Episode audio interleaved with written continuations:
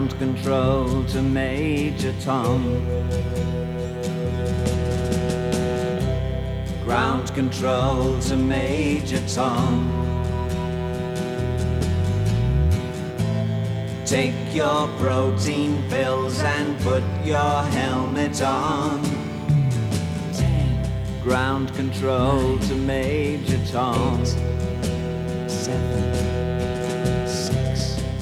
Racing countdown engines on. Three. Two. Check ignition one. and may God's love Lift be off. with you.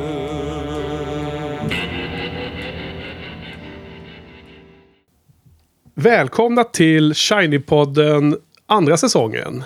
Och den här säsongen så ska vi prata om David Bowie. Musikartisten. Eh, vi har alltså lämnat både tv-serie och filmvärlden och nu är det musik. Och eh, med mig under hela den här säsongen så har vi Olof. Välkommen! Ja, tack så mycket. Ja. Så nu har jag kört här med Johan den första eh, Buffy-podden. Sen bytte vi namn, körde vi eh, om Marvels Cinematic Universe. Um, körde med Karl och Johan, en annan Johan. Och nu är det du och jag Olof. Mm. Ja.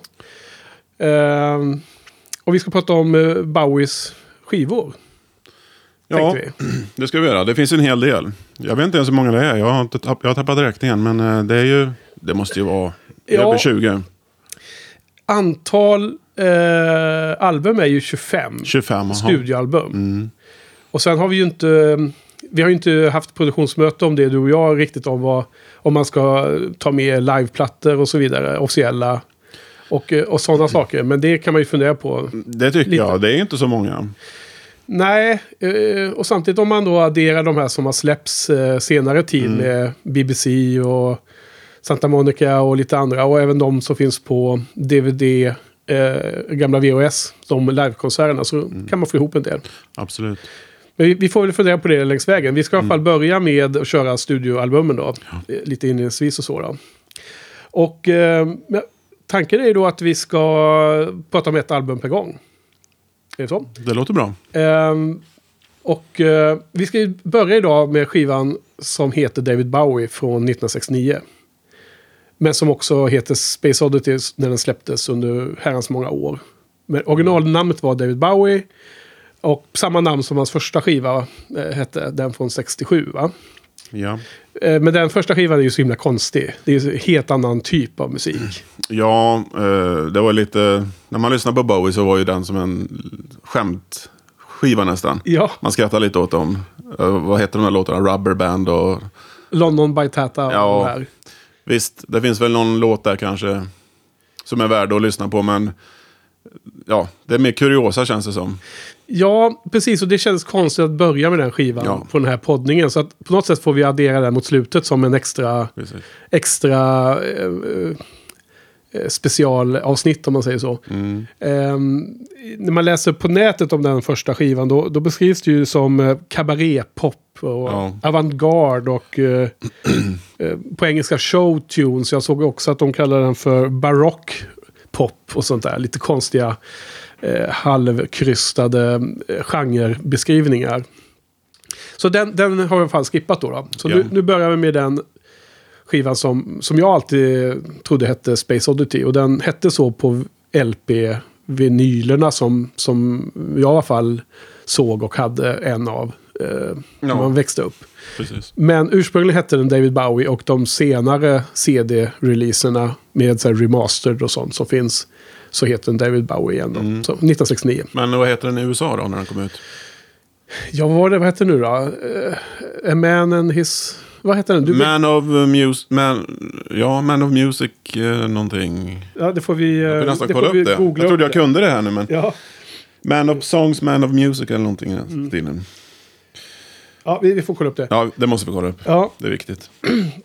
eh, så vi tänkte börja med det i alla fall. Men eh, lite kort då innan. Eh, mer om upplägget. Alltså vad, eh, du, du är ju något av en Bowie-fan, eller hur? Ja, Vet ju jag redan, men, Ja, det men, men för lyssnarnas skull. ja precis. Eh, Det har jag varit sedan typ 1985 tror jag. För Ja. övrigt samma år som du och jag träffades första gången. Ja, Så det var ju lite Bowie som eh, som fick oss att börja prata tror jag. Mm. Precis på den här skidresan ner till Alperna, till i Tignes. Ja, i Frankrike. Så satt du och lyssnade på en sån Sony Walkman eller liknande. Mm. Bärbar kassettspelare och lyssnade på en Bowie-konsert, sån eh, bootleg. Ja. Och det var ju nyheter för mig. Jag hade, var inte eh, van med bootlegs vid den tiden. Jag tror var från Sydney, konserten var från Sydney 1978. Ganska bra ljud faktiskt. Ja, Mm. Det är en av de bättre turnéerna, men vi kanske kan prata om det ja tycker du det? lite senare. Ja, absolut, absolut. 78-turnén, ja. Mm. Precis, så att det är ju länge sedan. Och jag, Bowie har ju alltid hängt med i ens musik. Eh, vad heter det? Vart en artist som, som jag har gillat i alla fall. Jag, när jag var ännu yngre så var den första artist som jag verkligen eh, gillade som jag definierade som en favorit. Det var ju Magnus Uggla för mitt, i, i mitt fall då. Mm. Jag och Sverker lyssnade på på sommarstugan. Men sen så blev det snabbt gick det över till Bowie och det var den första stora artisten, internationella artisten. Så det var ju som min, min första. Mm. Eh, och du hade, vet jag, gillar ju andra artister, eh, framförallt Beatles då. Ja, framförallt Beatles var det ju Ja. innan dess, innan Bowie. Ehm, ja. Sen var det ju, du var väl på Bowie i Göteborg 1983, vad jag förstår. Ja. Mm. Det var ju inte jag. Det var ju tidigare, innan, man såklart läste ju om det. Det var ju en väldigt stor händelse. Ja, Det kanske, ja, Ullevi där ja. det var ju sånt som kanske inte riktigt sker nu. Samma hype, eh, det vissa blir upphypade, Springsteen och sådär fortfarande. Men jag tror då var det, han var ju extremt populär i, i Sverige då. Ja, och hela den 83-turnén och med skivan där, Let's Dance, var det ju en stor... Det var väl liksom genomslag, tror jag, för många. Det var ju då som jag också blev stor fan. Mm. Jag hade... Eh, jag tror första skivan jag köpte var Heroes, konstigt nog. Eh, som vi kommer till på 70-talet sen. Ja. Men Let's Dance var ju typ bland de första där då, eftersom det var den turnén och allting. Ja, men det, vi får komma till, till det. Lite mer snack om det sen när vi närmar oss den skivan. Men den, den konserten var ju en startpunkt för mig såklart. Och den första riktiga konserten jag var på. En stor av det slaget. Okej, men eh, så vi, vi tänker vi, vi, vi pratar om skivan och kommer spela lite musik från skivan. Eh, så länkar vi till Spotify också. Och sen spelar vi lite eh, små smakprov då från skivan under eh, det här avsnittet då. En annan sak som jag då tänkte eh, innan vi kommer in på de specifika detaljerna om, om låtar och så här. Så två saker. Det första är att nu för tiden tror jag att ungdomar inte riktigt har samma vana som du och jag Olof har växt upp med att lyssna på album. Liksom LP-skivor. Första sidan, andra sidan. Ja. Du vet, första låten och sista låten på albumet. Och har liksom, tänker på musik i form av album. Nu är det ju spellistor och favoritlåtar och blandning av artister och enstaka låtar mycket mer. Har jag en känsla av. Vad, vad tror du om det? Ja, absolut. Eh, Det får man ju nästan... Man har börjat vänja sig också vid det här att det, det inte finns eh, sida 1 och sida 2 tycker jag. Men eh, det är ju li- lite intressant för att de var ju, jag tror de var väldigt noga med, och, med låtsekvensen. Att varje sida skulle börja med en bra låt, en stark låt till exempel. Ja. Och helst sluta också. Ibland var det problem då, det finns kanske inte tillräckligt många låtar för att eh, man ska kunna börja och sluta med starka låtar på varje sida. Men det tror jag, tycker jag man ser eh, på de flesta skivor. I alla fall att man börjar med en stark låt, absolut. Ja, och det är ju eh, fortfarande vissa artister som eh, pratar om det här att man ska lyssna på deras musik som ett helt album. Jag, Nu har inte jag eh, efterforskat just det, men jag, jag tror att Radiohead är ett, ett av de moderna banden som har pratat om det, bland annat. Och det finns säkert många, många fler. Men... Eh, och jag tror att vi växte upp med det här med att spela in blandband och så, sånt där också. kunde ju hända att man gjorde. Och det var det ju också så här, man hade en första låt på, på sida A och man hade en sista låt. Och, och samma sak på andra sidan då. Liksom man, man förstod ju hela det här konceptet om hur viktigt det var med låtordningar och vad man skulle inleda med och liksom tempo ska upp och ner och ja, hur man nu ville ha det då. då. Så att jag tänker att vi, eh, när man betygsätter skivorna sen då, så är det ju för mig ganska tydligt att albumet har en egen identitet. Och om man gillar det eller inte. Som inte är bara att betygsätta låtarna och sen dra ett medel. Det, det blir liksom inte albumets värde. Utan det, det är en det, den är ju, har ett eget sammansättning av låtarna ihop och i den ordningen som gäller på albumet är otroligt viktig. Ja, så är det. Eh, och det är väl det som är lite poängen med att, att eh, ta det för, per al- album då. Okej. Eh, sen den andra saken som jag, jag tänkte i lite så här eh, inledande snack här då, då är ju innan, nu har vi ju bestämt att vi skulle köra den här första skivan sen en tid tillbaks. Och jag har lyssnat på den bra många gånger nu de senaste två veckorna. Hur- många gånger har du ungefär lyssnat den? jag tror jag har lyssnat kanske fem eller sex gånger. Och vissa låtar har jag lyssnat om ännu fler gånger. Om. Ja, Eh, lyssnat på den så sent som för ja, typ tre timmar sedan. ja. Så att det, det ligger färskt i minne.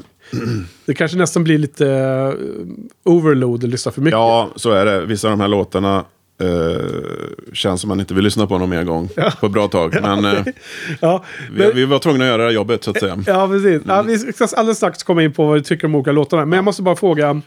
För jag, jag tyckte att... ehm, jag hade liksom en bild av skivan innan jag lyssnar på den nu igen. För att om man ska vara ärlig så har jag inte hört på den här skivan på jättemånga år. Ja. Hade du något liknande? Liksom jag, jag hade en känsla av att det här var en, svag, en av hans svagaste skivor. Och jag hade liksom inte riktigt koll på vilka låtar som var där. Och jag hade absolut inte liksom eh, samma järnkoll som man har med vissa av de mer ikoniska skivorna. Som Ziggy Stardust eller Let's Dance eller de här som vi har nämnt nu då.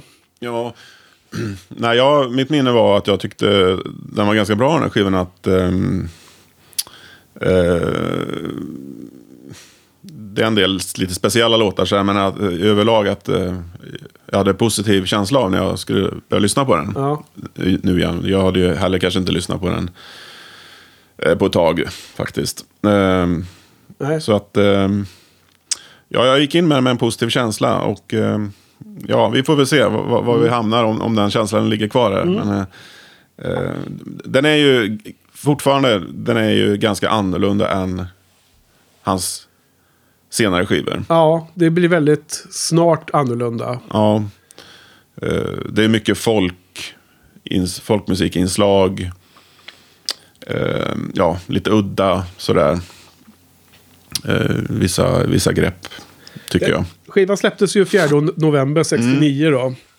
Och det var ju liksom, på något sätt känns som att det är en brygga från hans helt galna musikstil som jag också läste någonstans var, var mer styrd av hans manager då. På den här skivan som kom 67 då, den första David Bowie. Mm. Och sen så verkar han väl ha eh, börjat forma sin egen musikstil.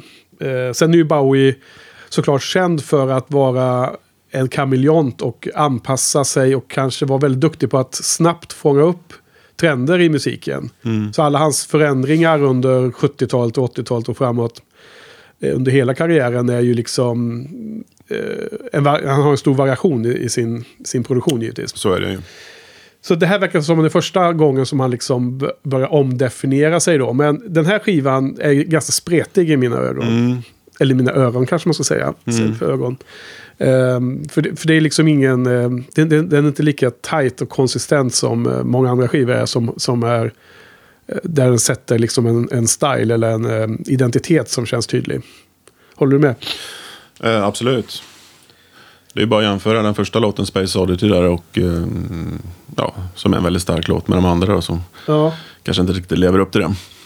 Så den är lite ojämn då. Alltså, ja, Det är första låten i alla fall. Ehm, Space Oddity, ja. Ja, Eh, det var lite absurt för jag hörde på en helt annan podcast som inte handlar om varken musik eller film. Det handlar om amerikansk fotboll. Där de liksom dissade den här låten helt otroligt mycket. Jag tyckte den var så Asså? jäkla dålig.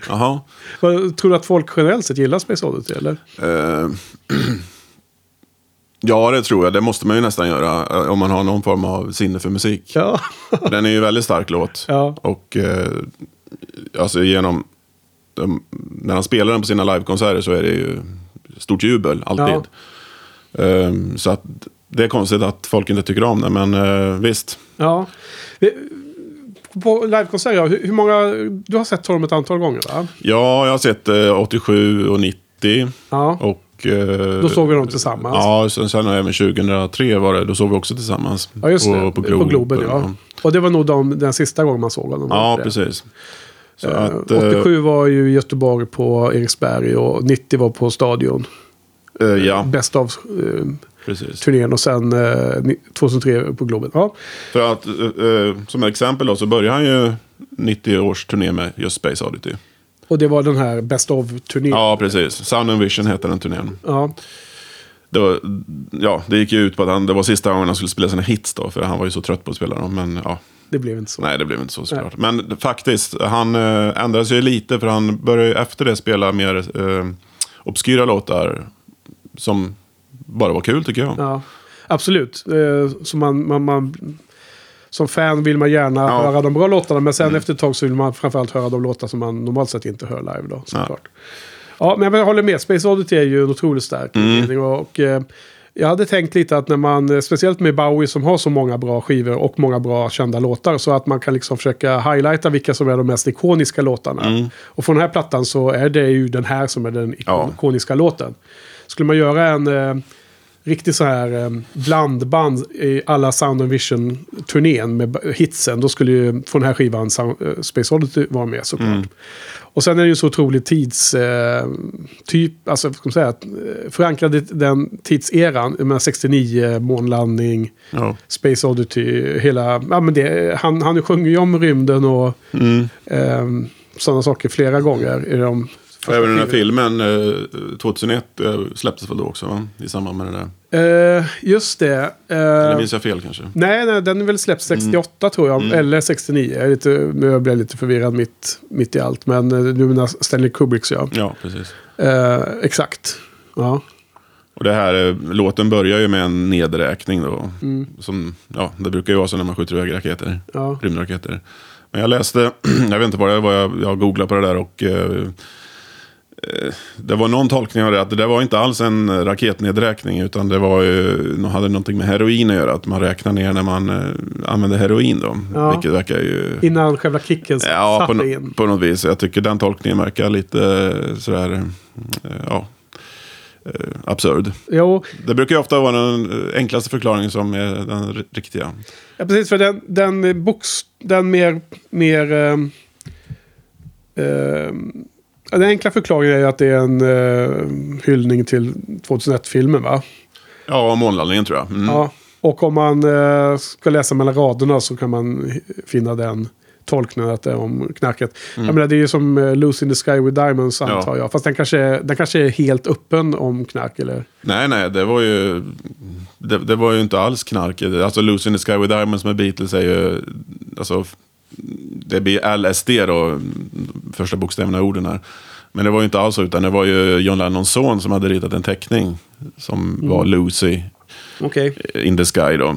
Så det var ju så som John Lennon skrev låten. Det var inte, han hade ingenting med LSD att göra. Men det är, just, det är lite grann typiskt att eh, ja, journalister och så läser in saker som Ja. inte finns. Det är väl, det Det- är väl deras grej så att säga. Precis, och det, jag kan tänka mig också att eh, musikjournalister, speciellt där på 60-talet, var ju säkerligen inte 20 år, utan de var ju säkert etablerade i de stora medierna och därmed äldre och därmed uppvuxna med 50-talsmusik och kanske tidig 60-talsmusik. Och den här eh, boxen med Pink Floyd här från de early years som jag har stående bakom ryggen på mig här. Det är så roligt att se vissa av de här tv-intervjuerna när de här kända journalisterna liksom typ anklagar Pink Floyd-spelarna för att de är för de är för dåliga helt enkelt. De spelar för högt och det är liksom olidligt att lyssna på. Så, så att jag kan tänka mig att många journalister gick i samma fälla med alla nya band. Och ja, men du vet, Beatles blir ju kritiserade för, de har för långt hår och sådana saker.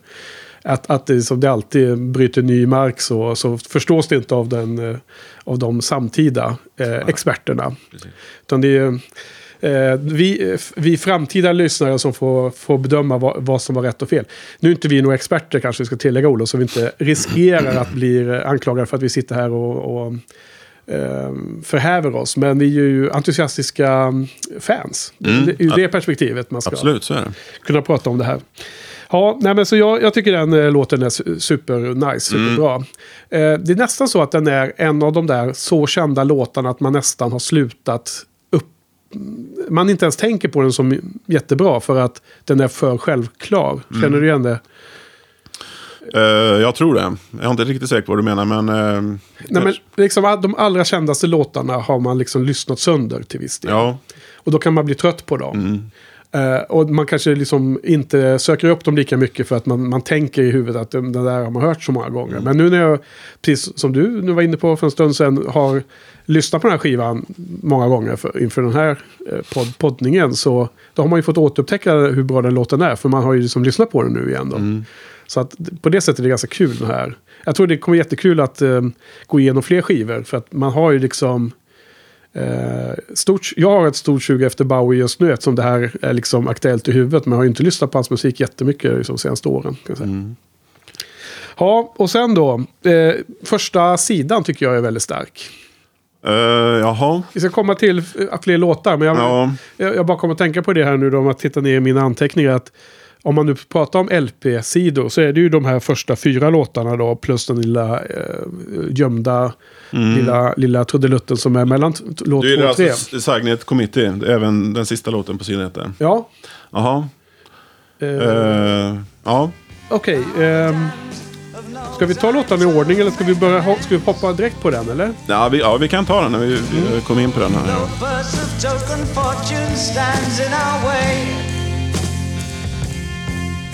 The silent guns of love will blast the sky. We broke the ruptured structure built of age. Our weapons were the tongues of crying rage. Where money stood, we planted seeds of rebirth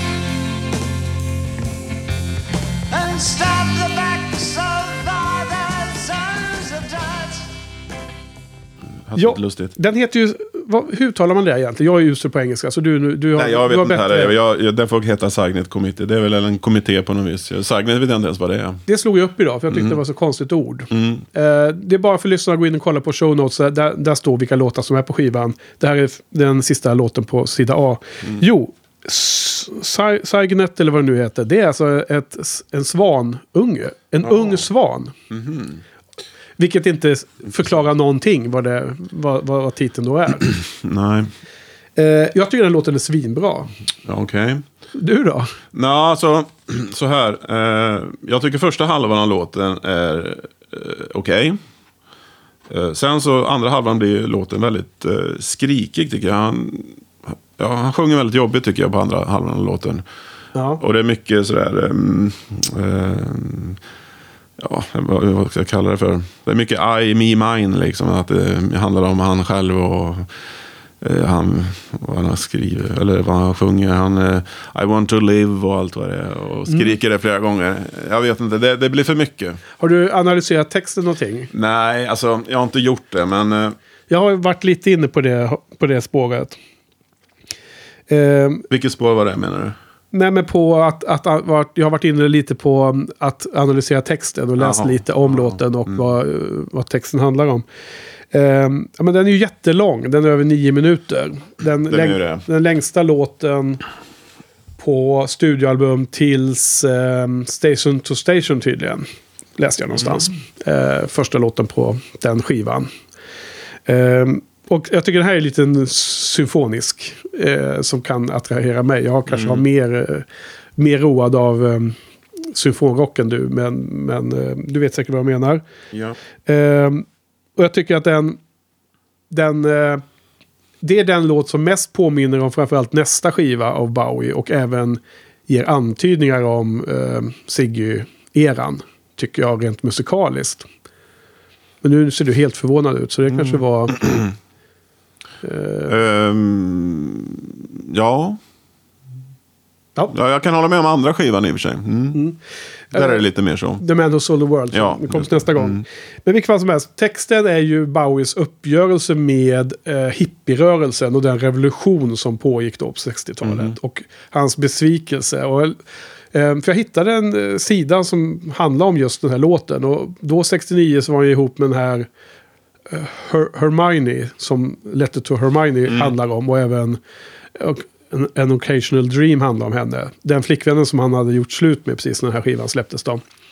De hade ju någon, eh, någon eh, workshop, sån här art workshop ihop.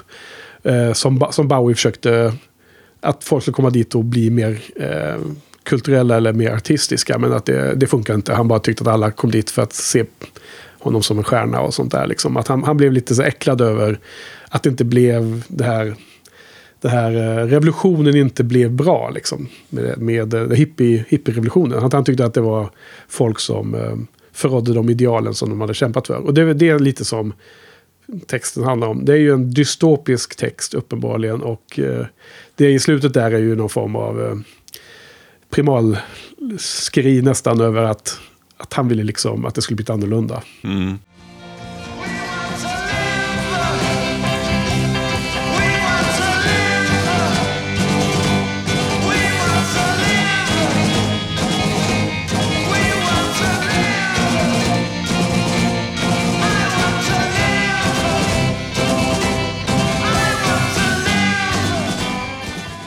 Ja, Ja, det, det känns som att jag inte riktigt eh, förklarar det på ett bra sätt. Men eh, jag får försöka länka till den sidan om jag hittar tillbaka till den i show notes. Kan folk läsa. Men vilken fall som helst så tycker jag nästan att det här är på gränsen till... Eh, ja, den här är nog bättre än Space Oddity. Jag tycker den här är bästa låten på skivan. Nu när jag har hört den den här intressant. rundan. intressant. Eh, som sagt, jag tycker första halvan är helt okej. men eh, Mm. ja, för mig spårar det ur. Ja, okej. Och, och eh, egentligen gillar jag inte sådana här superlånga låtar. Nej. Eh, dåliga låtar tenderar att vara långa. Jag vet inte riktigt varför. Ja. Speciellt när det gäller Bowie tycker jag. Ja. Det finns många exempel på hans sämre låtar som är väldigt långa. Okej. Loving the Alien, Ja. Absolute Beginners. Ja. Ja, de är Eh, fem, sex minuter. Ja, ja. Och det är långa det, för det bara Bowie. liksom fortsätter och fortsätter och fortsätter. Ja. Har du, har du, ehm, har du den här nya, relativt sett nya skivan som har släppts, den här livekonserten? ehm, från Detroit eller vad det är. Alltså från 74-turnén. Mm. Eller 75. En- Det är inte den här, det är inte, det är inte den här ehm, live, utan det är en ny skiva som har Mm. släppts i samband med en ny utgåva av Station to Station tror jag. Har du den? Eh, ja. Ja. ja, ja är, det, är det konserten som släpptes med Station to Station menar du? Från 76-turnén eller? Ja, den är det. Ja, just det. Ja, den, den- den är från Nassau Colosseum. Ja, den är det. Ja, just det. Sorry, nu var helt förvirrad. ja. På tal om långa låtar så är ju eh, Panic in Detroit nedklippt där va? Ja. Även, även på CD-versionen, för det är någon gigantisk lång trumsolo. Ja, ja, ja. Det, det minns jag när man, för vi, vi samlar ju, både du och jag samlar ju på sådana här konserttapes. Mm. Eh, Konsertkassetter och den låten var ju... Ja, man, man, Tog ju lång tid. Ja, den tog väldigt lång tid och jag vet inte om han hade någon paus där, Bowie. Så när han gick ut då så fick ju trummisen eh, scenen för sig själv då. Ja. Och, ja. Ja, på tal om långa låtar. Ja. Och eh, sorry för att vara lite förvirrad. Jag ska ha bättre koll på vilka skivor som gäller när vi pratar om dem sen. Mm. Vi kommer fram till det.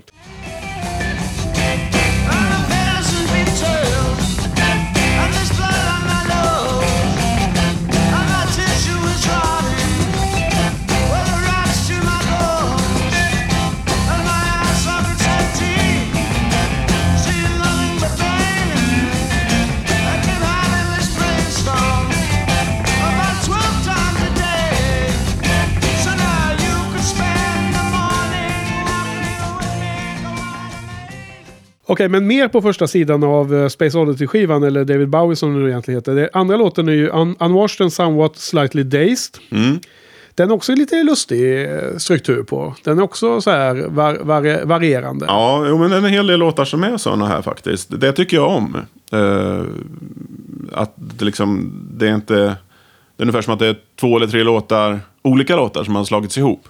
Ja, det är ju allt annat än såna här korta 60-tals poplåtar Mm. som är helt identiska över hela. De är mer likt som vissa av de Beatles, mer eh, utsvävande låtar mot slutet av deras karriär. Ja. Som Day in the Life och så vidare som har olika faser.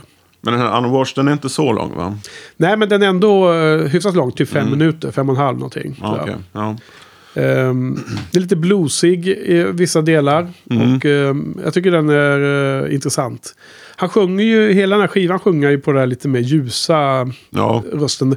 Senare i karriären så började han sjunga med en helt annorlunda röst. Från och Mm. med typ Young Americans ungefär och framåt. Och då är, då är han ju mycket bättre. Alltså han sjunger ju fantastiskt bra. Men, men kanske bättre och bättre desto längre in i karriären han kommer. Om man skulle Det kan jag hålla gissa. med om. Ja, jag tycker den här Unwashed, uh, Somewhat Slightly Days, den, den är... helt okej. Det, det är en bra... Ja. Eh, Man kan ju, man kan ju highlighta sen eh, vilka som är de bästa låtarna Mm. på skivan. Och sen kommer då den här lilla extra hidden track där då som är eh, till eh, som är i slutet på andra låten där som heter Don't Sit Down. mm.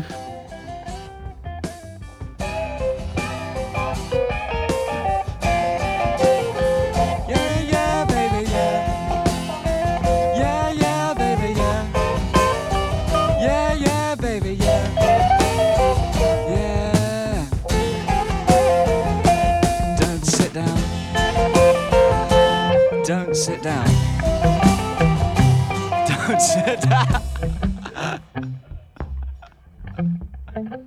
Och den är ju inte på alla LP-skivor och inte på alla CD-versioner heller då. då. Nej. Men det fanns ursprungligen och det finns i de här senare nu. nu. Nu har ju Bowie och folket runt Bowie har ju släppt tre stycken stora boxar då. Den första boxen heter ju Five Years som täcker in eh, från och med den här skivan och eh, från 69 till eh, 72 eller något sånt där. Och där, där är den ju återinförd den här lilla Don't Sit Down. Som inte är speciellt värdefull eller? Jag menar, Nej, Kul det att- kul att den är där. Den är helt... eh, hur lång är den? 35 sekunder? Ja. Så att, eh, väldigt märkligt inslag, men det är ganska kul tycker jag. Att, för att man, jag tycker skivan är lite allvarlig överlag. Alltså, ungefär som att han tar sig själv på väldigt stort allvar. Men eh, just den här låten är ju inte det. Och Ja. eh, det är lite kul tycker jag. Ett, ett bra avbräck. Lite pretto eller? Ja, just det. Hela skivan? Ja. Avbräck, det var fel ord. Ja. Nej, men Avbrott. Lite, ja, jag förstår vad du menade. Ehm, precis, det känns nästan som att det är någonting som har spelats in och de har glömt att stänga av bandspelaren. Ja, liksom. och det blir en liten kul grej. ja lite mellan tagningarna. Sen har vi då Letter to Hermione eh, om hans ex-flickvän vid det laget då. Den tycker jag är väl ganska tråkig, inte jättebra. Nej. Eh, jag koll- kollade upp lite. Han, gjorde ju inga turnéer på den här tiden. uh, vad jag Ja, förstår. Det, det första var väl 1972 tror jag. Eh, men han gjorde ju BBC-inspelningar. Mm. Och många av låtarna på skivan finns ju på BBC-radioinspelningar. Dock inte den här vi har hittat. Så att det, det kanske är ett tecken på att det inte är en av de starka låtarna på skivan. Nej. Jo, för det, det om vi ska gå igenom även, även sådana skivor så har vi den här Bowie at the Beeb som är en dubbel-CD med massor med eh, gammalt material som är från precis början av hans karriär fram till ungefär 73-74 någonstans. Va? Ja. Så då, då kommer vi till det. Sen har vi då andra, andra sidan på LPn som då har eh, en, två, tre, fem låtar. Mm. Eh, börjar med Janine. Mm. Är det en favorit eller? ja, det är absolut favorit. Ja. Det är ju nästa, näst bästa låten tycker jag på skivan. Ja. Den är lite mer upptempo också. ja. Janine, Janine,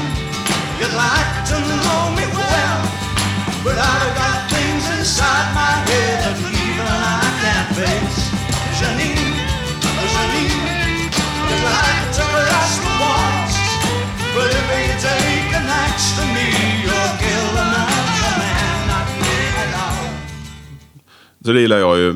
Det, det är upptempo-låtar har man ju lättare att tycka om, så är det ju. Eh, överlag.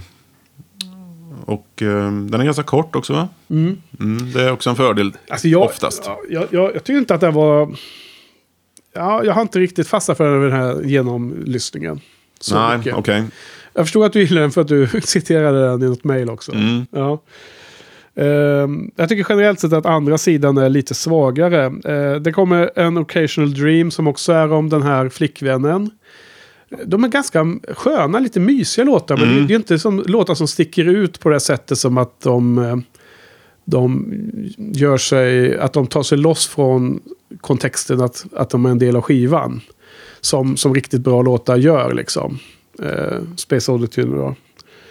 Eh, Vad, vad tycker du om den då? Är det någonting?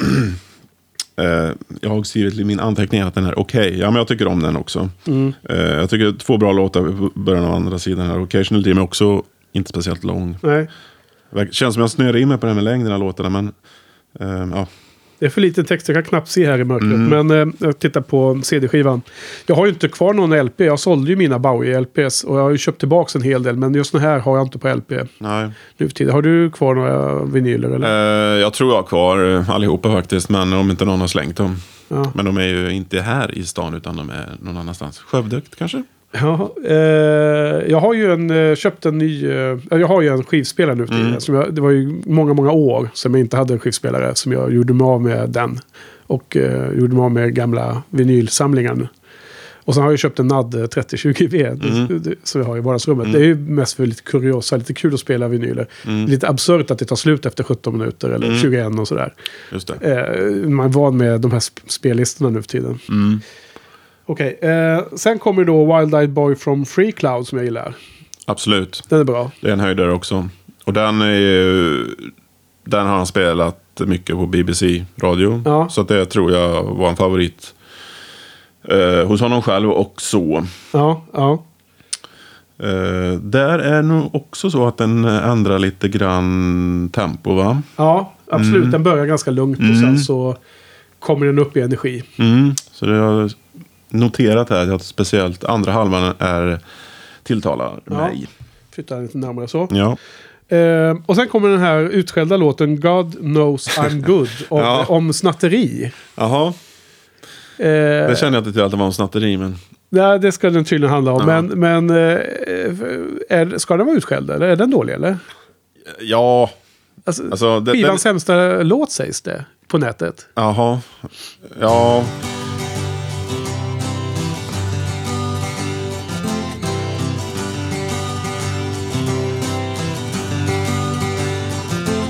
Was walking through the counters of a national concern, and a cash machine was spitting by my shoulder. And I saw the multitude of faces, honest, rich, and clean, as the merchandise exchanged and money roared. A woman hot with worry slyly slipped a tin of a stewing steak into the paper bag at her side. And her face was white with fear in case her actions were observed. So she closed her eyes to keep her conscience blind crying, God knows I'm good, God knows I'm good, God knows I'm good. God may look the other way today. God knows I'm good. Ja, den är, då, den är ingen bra. Nej. Det, det får man väl lov att säga. Vi får spela, jag får spela lite, Ja. klippa in lite refräng från den här. Den är, det känns lite grann som att den eh, skulle kunna ha hört hemma på hans första LP. Ah, okay, Lite ja. grann sådär... Eh, Att den kvarlever från hans, eh, vad de kallar show, showpop eller Ja, barockpop eller vad det hette. Ja, eh, ja nej, för jag, jag tycker den är ganska fräsig men eh, Mm. den är i upptempo. ja. Mm. Och sen har vi då sista låten som är eh, en jättelång låt som heter Memory of Free Mm. Festival och som är eh, Ja, den jämfördes med på Wikipedia med Beatles Hey Jude-låt. Då, då. Mm. Det var lite hans eh, variant av en liknande typ av sån här eh, låt som eskalerar och har en, en refräng sen som, som återupprepas. Så den, den är ju också... Eh, spelas väl med ganska få instrument på eh, skivan. Eh, alltså om det är någon pumporgel eller om det är till och med dragspel där i början. Och sen är det stråkar och såna grejer va? Eller vad, har du koll på vilka... Nej, Vad är det för någon setting där? är det den här låten som han, har- han har lite eh, udda background vocals där? Ja, Han sjunger ju själv eh, bakgrundspålägg. Ja. det är möjligt. Han har väl, väldigt det. udda, de udda röst, röstlägen har det. Jag tror det är den. Vad tycker du om låten då? Ja, alltså jag tycker den är... eh, Det är en av de bättre på skivan tycker jag. Men, känns som jag säger om alla låtar nu. Men eh, det, det är en positiv, positiv eh, upplevelse för mig i alla fall. Ja. Spelades också på BBC-radion. Ja, Eh, ja Men jag tycker jämföra det med Hey Jude, alltså Beatles karriärs höjdpunkt är väl Ja. lite... det är väl alltså i typen av låt. Ja, typen av låt. Det är många, jag har hört det, många det är liksom den här artistens Det är en- Hey Jude. Men Trallvänlig Mm, eh, refräng mot slutet som återupprepas. Liksom.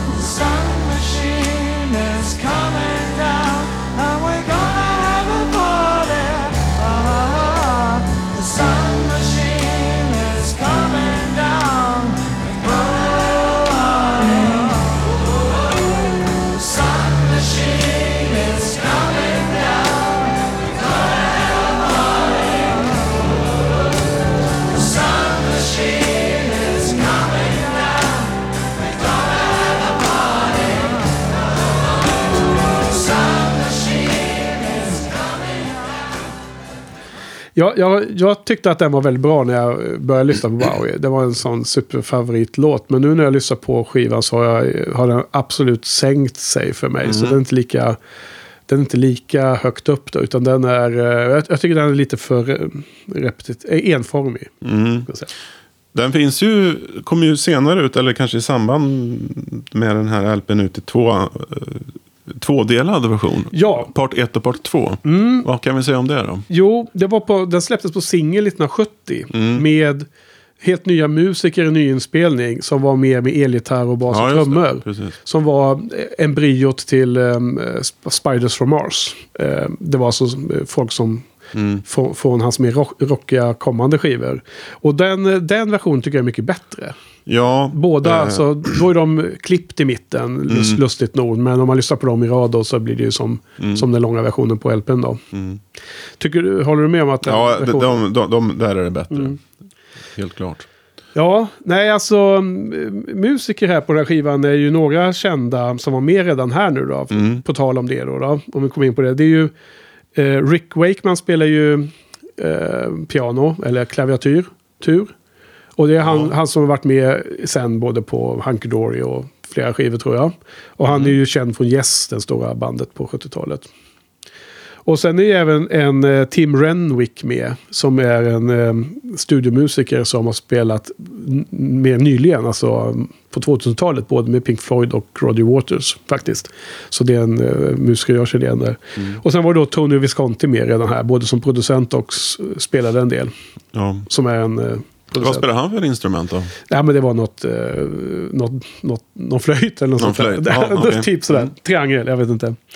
Um, Okej, nej men så det var... eh, Gått igenom låtarna lite. Ehm, eh, favoritlåtar för mig på den här skivan det är ju Space Oddity och uh, Signet Committee eller vad det nu heter. Ja. Det, är de, det, det är de två som jag skulle vilja lyfta upp bara. Resten är eh, av olika variation. Liksom. Mm. Fast inte super super. Jag brukar prata om utfyllnadslåtar. Och det finns ju ett gäng sådana här. Ja. Va, ja. vad- Vilka tycker du att du skulle vilja highlighta om? Ja, alltså Space Oddity måste man ju highlighta. Mm. Alltså, om- det var den enda låten Bowie hade gjort så hade han ju kanske gjort mer än de flesta andra artister. Mm. Ehm, Jaha, det låter som att du, det är liksom topp 10 i ranking, eller? ja, alltså. Egentligen så tycker jag inte så mycket om att lyssna på den sådär. Men den är ju väldigt, det går liksom inte att förneka att den är en superlåt. Ja. Men det, det kanske inte är en av de roligare låtarna. Jag lyssnar hellre kanske på, eh, vad ska man säga? Lyssnar hellre på Let's Dance. Men, Jassas in.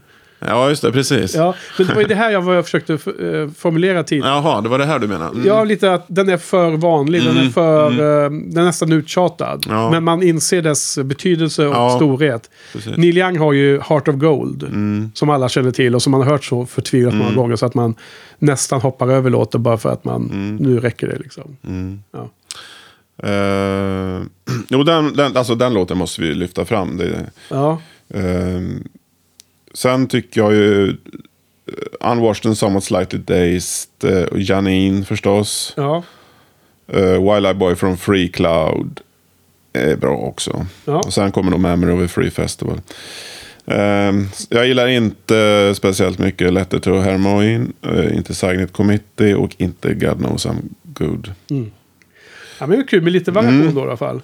Ehm, just Space Oddity skulle jag vilja då... ehm, om man tittar på um, som, som dess skivans ikoniska låt så det ju, finns ju med på bra många av de här liveplattorna som vi eventuellt kommer in på då. senare. Och det är väl liksom på åtminstone sex som jag har räknat ihop officiella releaser som den finns med live. Så att, ehm, det, Ska vi ta upp vilka turnéer han spelar på? Eller?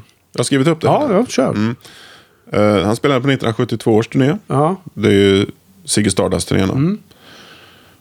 Eh, sen 74 också, Diamond Dogs-turnén. precis. Och där är för övrigt i den här boxen som jag nu har. Ja. så finns ju den eh, liveplattan som heter Live. Mm. Från den här turnén. Från Tower of Philadelphia. ja. Eh, det finns i originalversionen men det finns också en utökad version. Och då är ju faktiskt den här låten inlagd. För den är ju inte med på originalet som du kommer ihåg. Så att Space Oddity finns på den. Den är inte med på originalet alltså? Nej. Nej. Och det är en ganska konstig version också. Så jag, på något sätt kan jag förstå varför de inte tog med den. Den var inte så lik singeln om man säger så. Kan vi lyssna på sen. Eh, sen var den inte med 1976 och inte 1978. Nej. Eh, däremot 1983 var den med. Ja. Som du mycket väl minns från Göteborg. Du var ju- var ju själv där. minns inte det, men det var den säkert, ja. Eh, den var inte med 87. Nej. Däremot så var den med 1990. Ja. Det var första låten. Ja. Och sen har den varit tydligen med eh, 2004 också. Okej. Jag minns inte att den, var, att, att, han var, att den var med när vi var på Globen. Men jag, den turnén så ändrade han låtarna väldigt mycket. Mm. Så att, eh, Nej, jag Ja. kommer inte heller ihåg det. Det får Nej. man kolla på. Dels tror jag att jag har den inspelningen någonstans. Och dels så finns det ju att kolla på nätet på Mm. setliston.fm. Vad hette det? Kommer du ihåg vilka som var förband på 1990 på Stadion? det var Kim Wilde va? Ja, det var bra. Ja, det var Också. bra.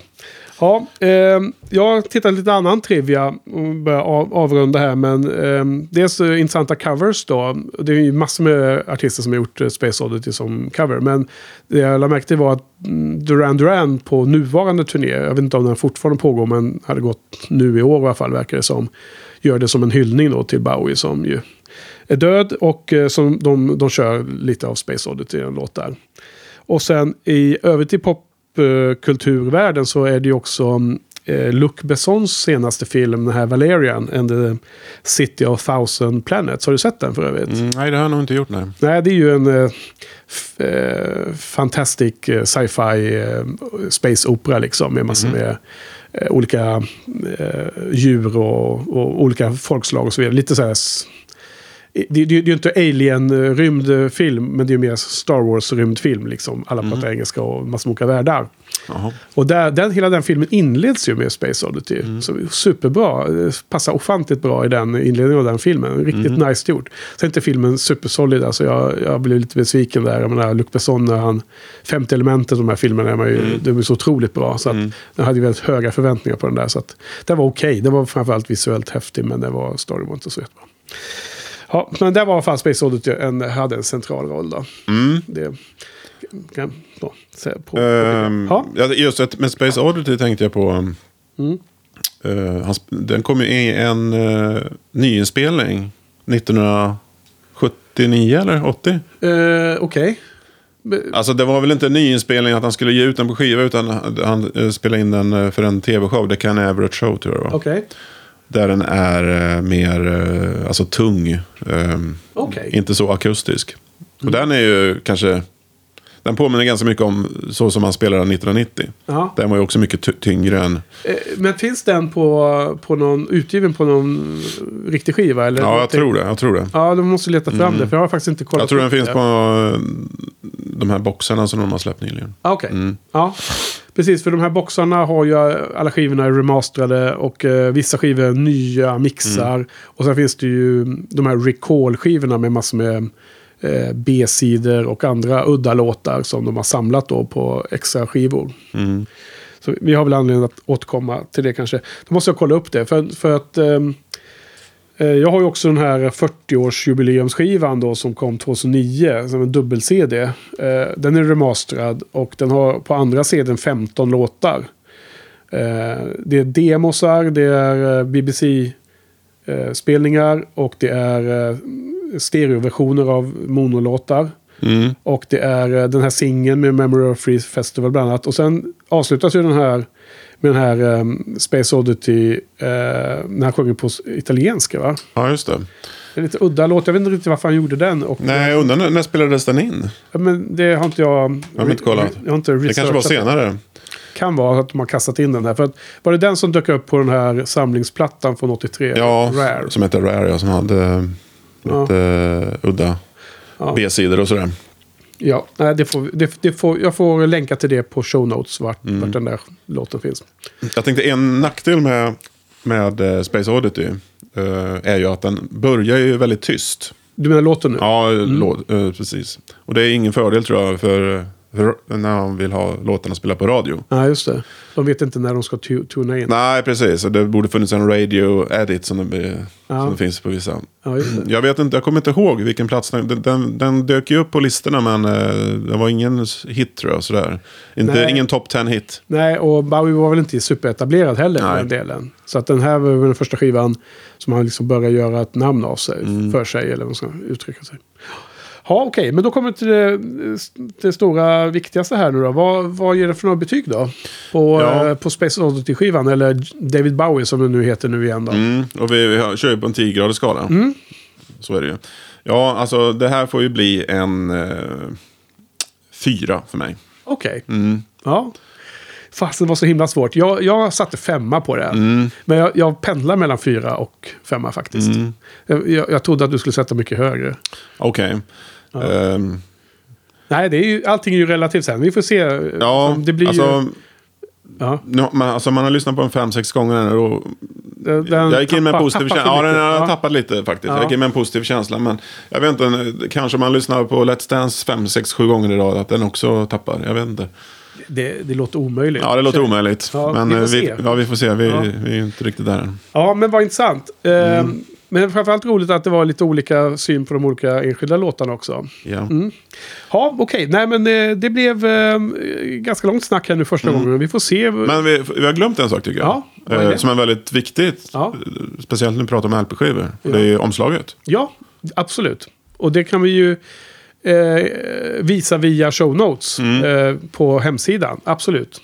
Och vi kan ju säga det att när skivan gavs ut igen. Eh, efter, 72. Ja, 72 när den eh, hade blivit mer känd. Ja, när han var, slog igenom som Sigge. Precis, och då kom ju skivan ut med ett helt annat omslag som visade honom som Ziggy Stardust. Mm, och då hette den Space Oddity. Ja, den hette Space Oddity. Det var så vi lärde oss. Och då, då, då sålde den ju bättre än när den kom ut 69 såklart. Eftersom man var etablerad och så.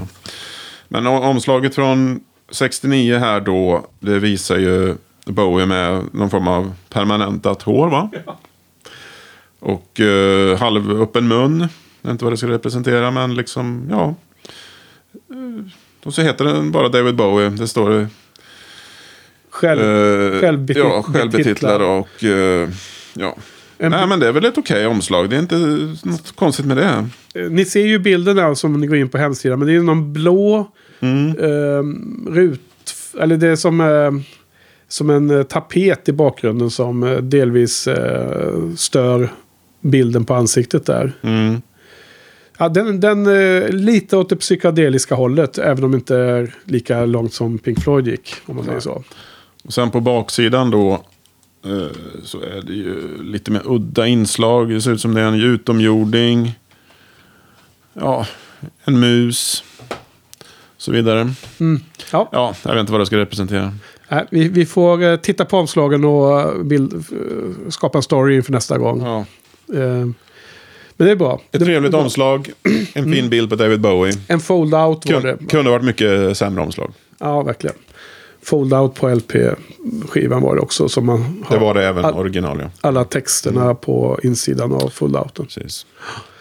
Okej då. Nej men eh, fyra och femma. Det var väl eh, en bra början. Eh, och nästa gång då så kommer vi till eh, hans tredje studioplatta. The Man Who Sold the World från 1970. Mm. Får se vad Det ska vi bli intressant att lyssna på den fem, fem sex gånger faktiskt. Ja, vi, vi skulle kunna säga det. Var, lite kort då som en av, avrundning här. Vad, hur, eh, om man gör som en uh, teaser för framtiden. Vad, Mm. man kan försöka formulera vad man tycker om nästa skiva nu. Innan man har gett sig i slag med den. Eh, jag, för mig känns det jobbigt att lyssna på den skivan fem, sex gånger. Jag kommer se det som en, eh, som en syssla tror jag. Okej. Jag, tycker, jag har inte bra vibbar på den, av den skivan. Jag vet att det finns vissa låtar som är bra. Ja. Eh, men även där så finns det någon väldigt, väldigt lång Ja, låt. det, den går i cirklar. Ja, With of a Circle, precis. Ja. Och återigen, inte en av hans bästa låtar. Men som han verkar ha tyckt om väldigt mycket själv. Jag spelar mycket live ja, då. precis. Och eh, det var också en låt som var jobbig att lyssna på på alla våra kassettband från de här turnéerna. 72 var han ju med och Ja. 74 också tror jag. Alltså, jag, det här är en, den skiva som jag ser fram med mycket varma känslor att lyssna på. Mhm. Mycket. Eh, För det är en skiva som jag har hört lite mer på faktiskt än flera andra skivor från 70-talet.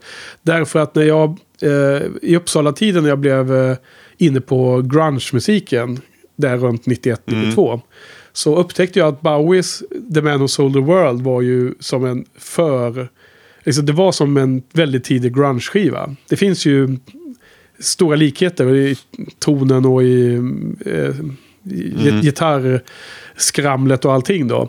Eh, Och även eh, spelade väl, eh, vad heter det, grungebandet? Ja, alltså Nirvana körde Nirvana, ju det, titellåten The Man Who Sold the World på deras um, MTV Unplugged. Så var det Och den låten blev ju... Fick en revival där och det finns många som har kört den eh, cover, tror jag framförallt efter Nirvana. Mm. Eh, jag tror inte att den användes lika ofta innan de återupptäckte, eller gjorde att den återupptäcktes av publiken så att säga. Men vilket fall som helst så lyssnade jag på den skivan lite då för att det var som en eh, knyta ihop eh, eh, koncepten där lite. Jag menar, det är inte så många Bowie-skivor som är så rockiga om man säger så. Han har ju liksom ganska, ganska mycket lugnare skivor man säger så också. Och det blir syntar och annat i slutet sen då. Nej, men så jag, jag ser fram emot att återupptäcka den här nu ordentligt och eh, jag tror att jag eh, gillar den skarpt fortfarande. Vi får se hur det blir. Ja, absolut. Så until next time, gott folk. Ha det så bra. Och tack för idag, Olof. Mm, tack själv Henrik. Hej då. Hej.